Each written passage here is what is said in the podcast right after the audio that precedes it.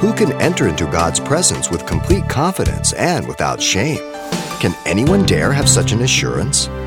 Today on Simple Truths, Pastor Xavier Reese of Calvary Chapel, Pasadena looks to Romans chapter 5 for the all important answer on gaining access to the throne. Now, notice the Apostle Paul declared that the privilege of the justified person to be ushered into the sphere of grace is before the Father the believer, who, due to having peace with God, now also has access to God. What a privilege. Now, some of you guys go down the hall here. You usually knock on my door come in. My grandkids, they're going to come next service. They just barge in. They have complete access. They don't care who's in there. There's a relationship, you understand? Not that you don't have a relationship with me, but it's a little different. You understand that on the human level. Wow, you can come into the presence of God.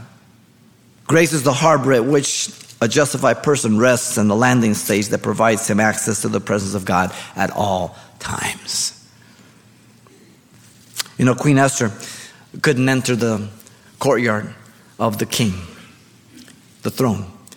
Mordecai said, Listen, you've got to intercede. She said, Well, he'll kill me. He says, Well, who knows God's brought you for such a time as this? But it's okay. If you don't, God will bring the success and the rescue from somewhere else. So she says, Go pray, fast. I'm going to go in.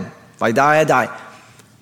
Queen Esther walks in before the throne of Ahasuerus, the king, and he lifts up his scepter. And she's allowed in. This is exactly what the Father has done. He has raised the scepter to me and he says, You can come in any time.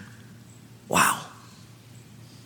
The believer is exhorted, having access to the Father, to approach the throne of grace often in life in order to make our petitions before God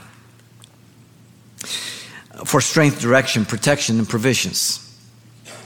Do you just trust your job because you get a check every week? Or do you realize that God is giving you that job for the provisions? And do you depend on God to continue to provide that?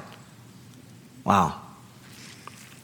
For wisdom for life, our marriages, our children.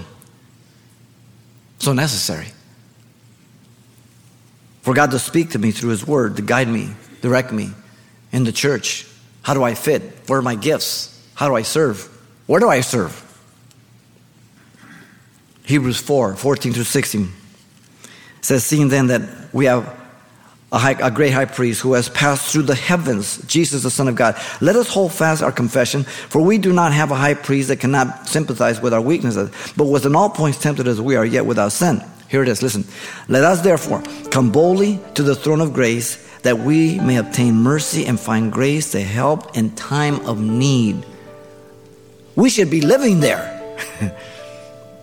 the throne of grace.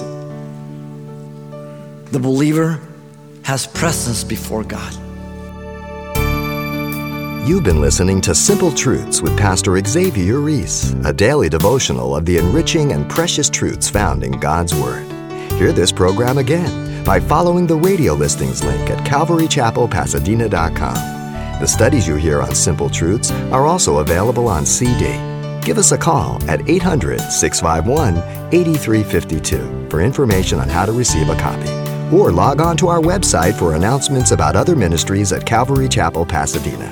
It's all at calvarychapelpasadena.com. And join us next time for more simple truths.